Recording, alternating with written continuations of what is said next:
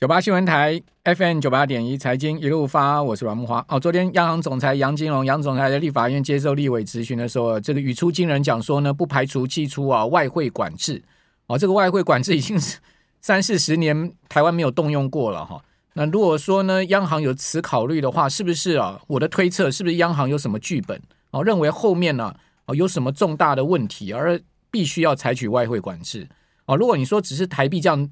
呃，贬、哦、现在目前台股这样跌，央行要去动用外汇管制的话，有一点 over、哦、但是如果后面是真的有什么样不可测的、哦、或不可抗力的因素要去动用外汇管制，那当然就有迹可循了、哦、所以市场惊吓的是说呢，央行是不是有什么样的剧本、哦、我个人也是这样猜测，说市场是不是呃，央行有什么觉得有什么很不好的事情要发生之类的、哦、要去动用外汇，而且提到了说五千亿的外汇存底还够用、哦、这些说法其实呢都不太寻常、哦、那我想这个呃市场当然会这样做，这样假想，就是说如果你要用外汇管制的话，我当然现在赶快先换美金先跑嘛，因为免得我到时候钱跑不掉嘛、哦、那些大户，各位想想看，手上有几几百亿台币的几十亿台币的大户，会不会去赶快换美金？你哪天真的要动用外汇管制，我钱跑不掉，我是不是赶快换了美金汇到香港，汇到新加坡去呢？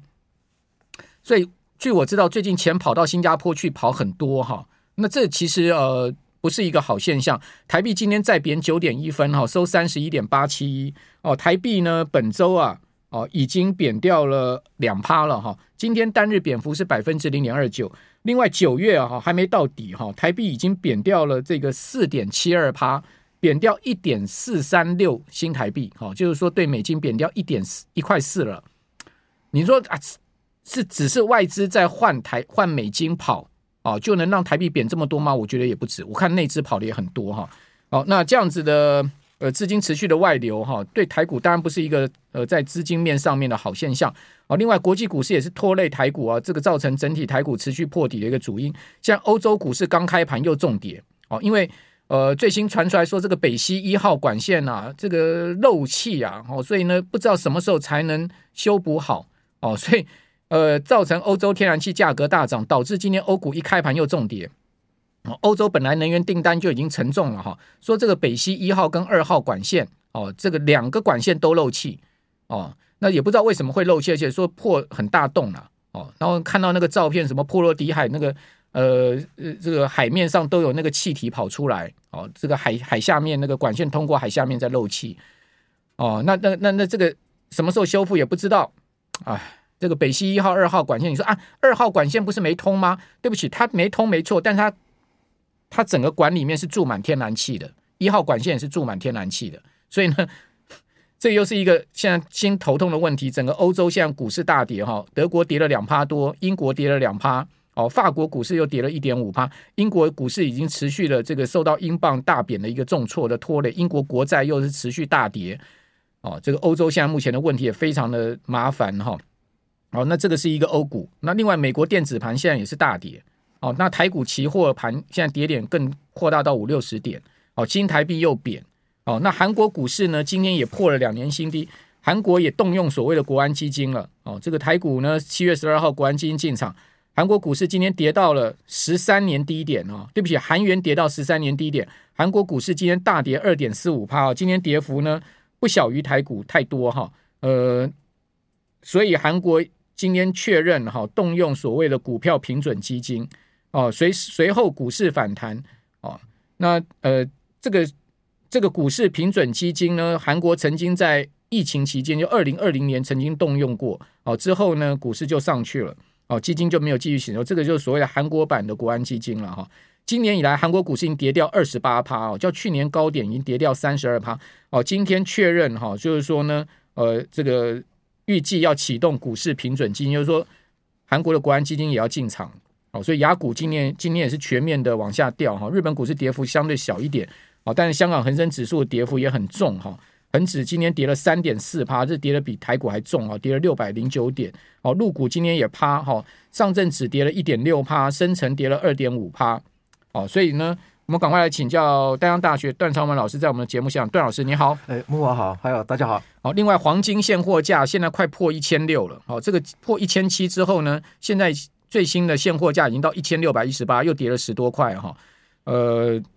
这一波啊，金价从两千今年的高点跌下来，金价也进入熊市了，黄金也跌了超过 百分之二十， 连黄金再来讲通膨下面应该是最抗通膨，战争、哦、地缘政治风险下面应该是这个避险标的，结果呢没有想到这个金价也跌了超过 百分之二十。 对啊，呃其实金价跟美元啊，呃、是呈反向关系啊。只要是美金在涨的话，我看那个黄金跌的那个几率的话是非常高哦。那基本上我是认为说，只要美元还在涨的话，那股票要涨回来恐怕是很难的、啊嗯、所以呃，一天到晚都看到美金在升，那全部的币别全部都在贬的话，我想这个如果你你还在看到说 美, 美元指数或者是美元对台币的话一天到晚都在升的话，你要指望说股票股票要涨回来的话，我想我想这个是非常困难的一件事情、啊哦、那当然我们说之前应该也有提到过说呃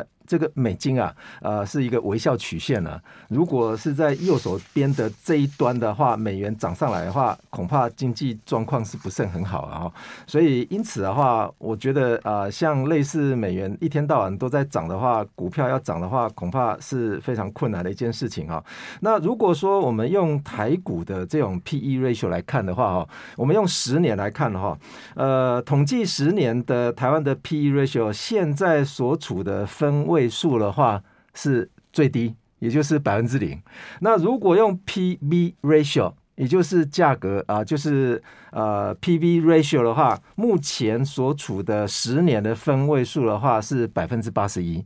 嗯，两个非常极端呢、欸。哎、欸，这个是非常奇特哦。这个段老师要不要解释一下它所代表意义是什么？也就是说，目前的呃，就是 P E ratio 哈、哦，也就是我们的本益比的话，目前是来到十年来，十年来分位数是最最底端零趴，就是十位十分位嘛，对，十分位，就是说等于说是本益本益比现在是很低啦，对，非常低。呃，我知道现在目前集中交易场本益比大概十倍多一点点而已。对，是呃十年哦，十年的资料哦。那如果是用 P B ratio 来看的话，目前是位在啊十、呃、分位数的话是百分之八十一 percent， 很高的，很高。那就觉得很奇怪啊。P B ratio 就是 price book ratio， 对对对，那。恐怕是台湾的啊账面价值是呃有点低啦哦，也就是例例如说之前保险业净值为什么会这么低的因素啊，那还有一些比方说呃有些产业的话净值呃也就是说它一天到晚在亏损的话，它非得要从净值里面去掏去掏钱嘛、嗯、所以如果说呃同样价格是在跌，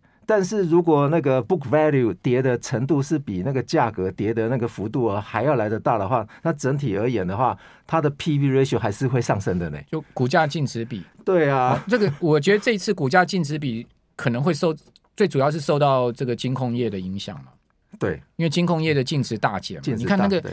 那净值都像国泰金、富邦金净值都减的是夸张了。是啊。那如果我们以日本来看的话，日经二二五指数的话，它的 P E ratio 目前的分位数来到十年的分位数是 百分之九十，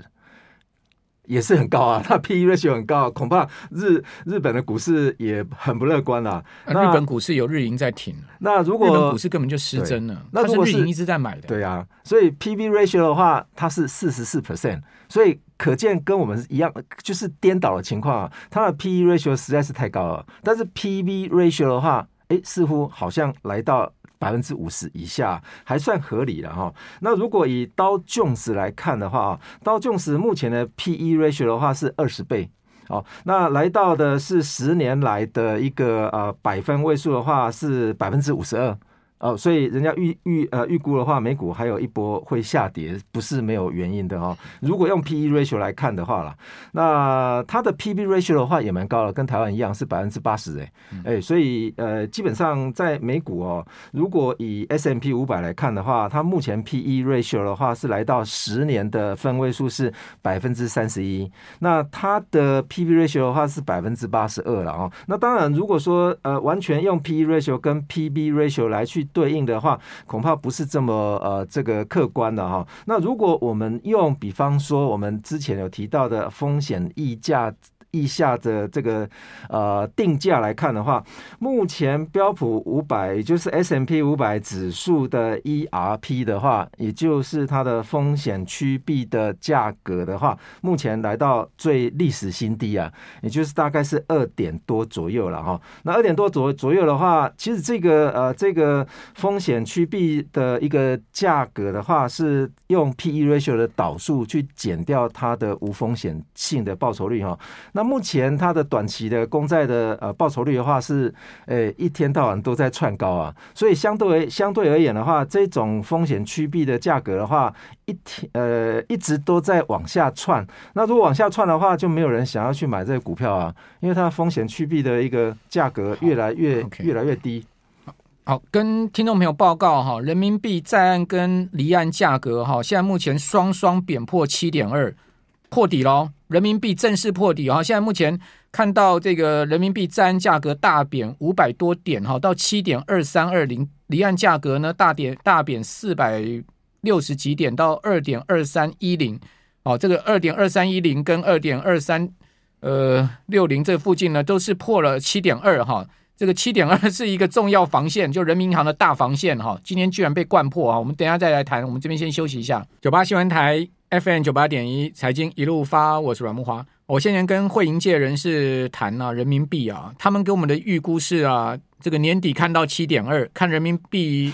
这个 七点二 人民银行的防线、啊、就是中国央行的防线能不能守住、啊、因为 七点二、啊、如果各位去看人民币的这个 K 线图，你会发现、啊、那这个川普开打美中贸易战之后呢、啊、这个两次、啊、人民币贬到 七点二 这个位阶呢都被、啊、人民银行给挡下来，也、哦、就是说主贬、哦、主贬成功、哦、就是在 七点二 这个防线居然今天一口气灌破、哦、这个实在是一个非常诡异的现象。现在目前呢、哦，我们看到即时人民币的行情、哦呃、是出现了这个 百分之零点七五 的贬幅、哦、这非常大的单日贬幅、呃、这个现在我们来看离岸人民币，就我们来看在岸人民币，就我们还不要看离岸、哦呃、离在岸人民币现在目前的汇价最新是 七点二二九五， 贬了五百多点、哦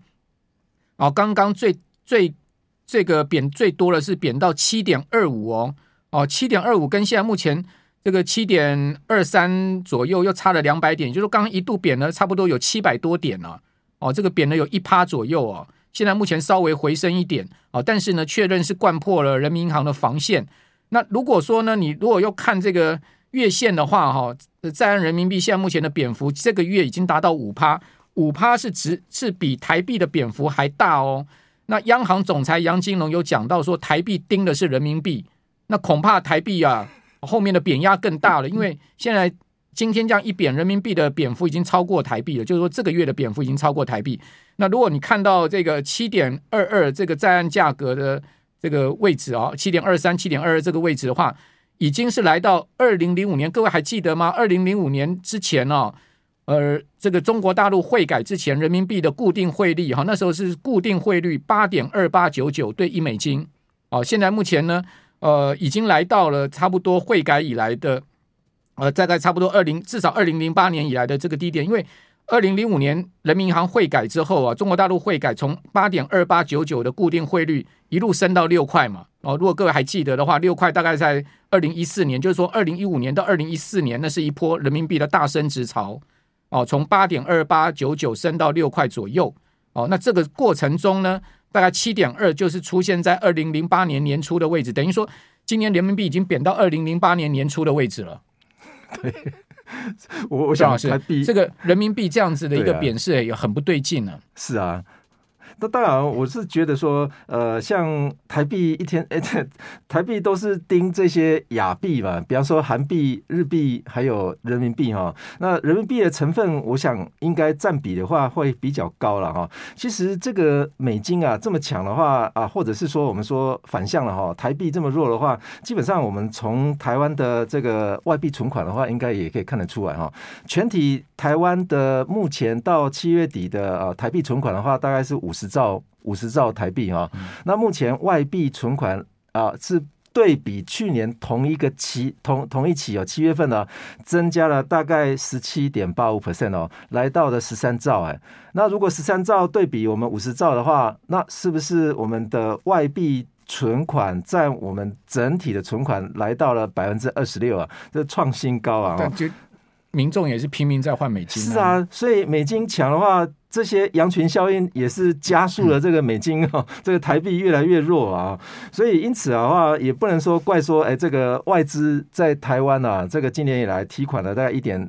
二兆元啊，那其实啊这个台湾的这个台湾民众啊，这个把台币啊换成美金啊，或者是换成其他比较比较强势的一个货币的话，这种力道的话，我想呃，这个央行应该也不容忽视啊。哦，这个真的是一个大风暴。你可以看到现在目前韩元哦，我跟听众朋友报告，对不起啊，因为我们本来今天要谈这个高股息 E T F 啊，我们稍微临时换一下题目啊，因为毕竟今天这个事情实在是太突发，而且整个状况，全球金融市场状况实在太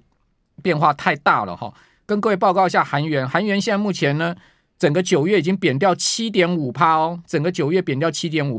韩元现在最新的汇价已经贬到一千四百四十块哦，一千四百四十对一块钱美金哦，整个九月份哦，它已经贬掉了 百分之七点五 哦，这个贬幅呢，呃，比台币大太多了哈、哦。如果说台币要盯韩元的话，那台币可能有的贬了哈、哦。你可以看到韩元创了十三年新低哦，台币创了五年新低哦。呃，英镑创历史新低哦，那欧元创了这个二十年新低，日元创二十四年新低哦，全部的这个非美货币全部大狂贬。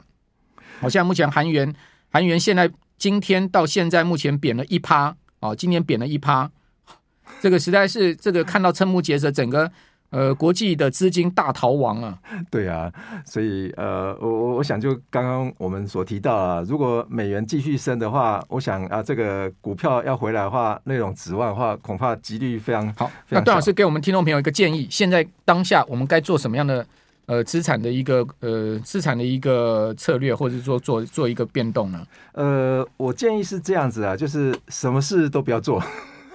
其实如果就如同刚刚慕骅 您, 您提到了、啊，也就是说你如果现在持有的是绩优股的话，我想可以可以再继续观望了、啊。那如果要反正都已经到这个地步了，对啊，都已经到这个地步了，你在这个地方再去砍台积电，你对我我。哦、我上硕士班的学生啊，有硕士班学生问我说：“哎，台积电会不会继续跌了、啊？”我问他说：“他持有的价价格是多少、啊？”他说：“五百块钱以上买的。”所以有很多小白啊，五百块也还好啦，五百块钱以上哎、欸，对，那也算、啊、算算还好，啊、有很多人买在六百以上，天花板的六百八的都有啊。所以有很多人也都被套在六百块啊。哦，之前有很多人也买在六百块，一直一直抱着。抱, 抱着希望而来，你知道吗？所以有很多人看到今天跌成这样子的话，我看纯股族啊，那个这个心心都碎掉了哈。那我想，如果说、呃、有一些，比方说投资机构的话哈，他被强迫一定要 rebalance 啊，那被强迫 rebalance 的话，他势必还要再去买那些呃继续下跌的这些股票啊。所以这个股债六四六四的这个法则的话，之前我们有提到过，今年完全失真哈，所以不。不管是哪一个资产啊啊，目前的情况啊，这个全线都遭抛售啊。其实我看到呃，最近有一个美银的一个策略分析师哈、啊，他提到啊啊，这个没有看到股票的底啊，他表示说、啊、S and P 五百 指数的话，如果跌到三千六百点的话，我们可以去吃一小口啊。那如果跌到三千三百点的话，可以咬一口、啊。如果跌到三千点的时候，哎，这个时候可以。风卷残云了、啊，所以、欸、他可能预估的话，可能这一波的话，哦，不只是、呃、这个呃其他机构 三, 三千点还有两两二十趴，对啊，昨昨天昨天标准普尔五百就是呃美股的这个周二哈、哦、最新一个交易日，那个标准普尔五百指数正式收盘破了三六三六嘛，对，哦三六三六是原本今年六月标普创下的今年的盘中最低点，哦，所以他昨天收盘跌破了。哦、所以如果你用三六三六来算到三千点就六百点，六百点就刚好 百分之二十。 对，所以我看到蛮蛮蛮多报告说还会再持续下跌啊。那当然 这, 这一波我想呃应该呃重点哈、哦，其实还有一个债券的问题哈、哦。那呃有人评估说这一次啊是债券的大熊市，是第三次，就是全历史以来第三次的一个一九四六年以来最大熊市。对对，最大的一个熊市哈、哦。其实如果债券市场熊市一直在下去的话，那殖利率就会窜高嘛。殖利率窜高的话，谁要去买股票啊？我去买那些债券就好了啊。现在公债殖利率都来来到 百分之四 多啊。其实为什么今天啊，哎，其实慕骅你应该比较清楚啊，这今天为什么台股会大跌，或者是全球的股市都会崩盘啊？那是因为十年期美美国的对突破 百分之四， 其实又回来一些些啦。我刚刚看了、啊、大概 三点九九 多了。对，但但邓老师，那寿险机构买那么多债券的，对啊，这个几十兆哎、欸。但问题是，他们现在的账面的部分还没反应哦。怎么说？因为有一些债券的话，它是要持有到到期啊。嗯，那持有到到期的话，我到期日是拿面值回来啊。对。但问题是，现在债券价格都低于面值的话，它还没有到到评价的那个阶段啊。所以有很多投资机构的话，比方说有人在提到说，比方说劳保好了，那劳保有人提到是意思是说，劳保也买了很多债啊。可是他们他们要 mark to market 啊，但问题是他们是有现金流量的规划啊。那现金流量的规划的话，我规划到，比方说我持有到两年后到期的，哎，这个部分的话，是不是我两年后到期的话，是不是呃我就持有到到期，我都没有要卖啊？那没有要卖的话，我干嘛去评现在的价值？哎，所以有一些投资机构的话，或者是有一些呃。呃，日本的那些退休金的话，它的现金流量有规划到，比方说我一年的现金流量要多少钱，两年现金流量要多少钱，所以我去持有这些公债啊。哎，所以 我, 我觉得这些寿险大老板大概现在很难睡觉、啊、当然啦看到美债这样子每天这样子狂崩啊，对哦，真的是他们大概投资部门、债券投资部门的同仁大概彻夜难眠了。其实美国呃那个英国的十年期公债已经 百分之四点五 了嘞，哎，比那个美国的那个十年期公债突破 百分之四， 大家都在都在惊，现在都在惊恐了。现在大家看英国怎么倒、啊？对啊，对啊，现在都在看英国怎么倒、啊。英国搞不好会变成新债王哎、欸。英国现在麻烦很大，对，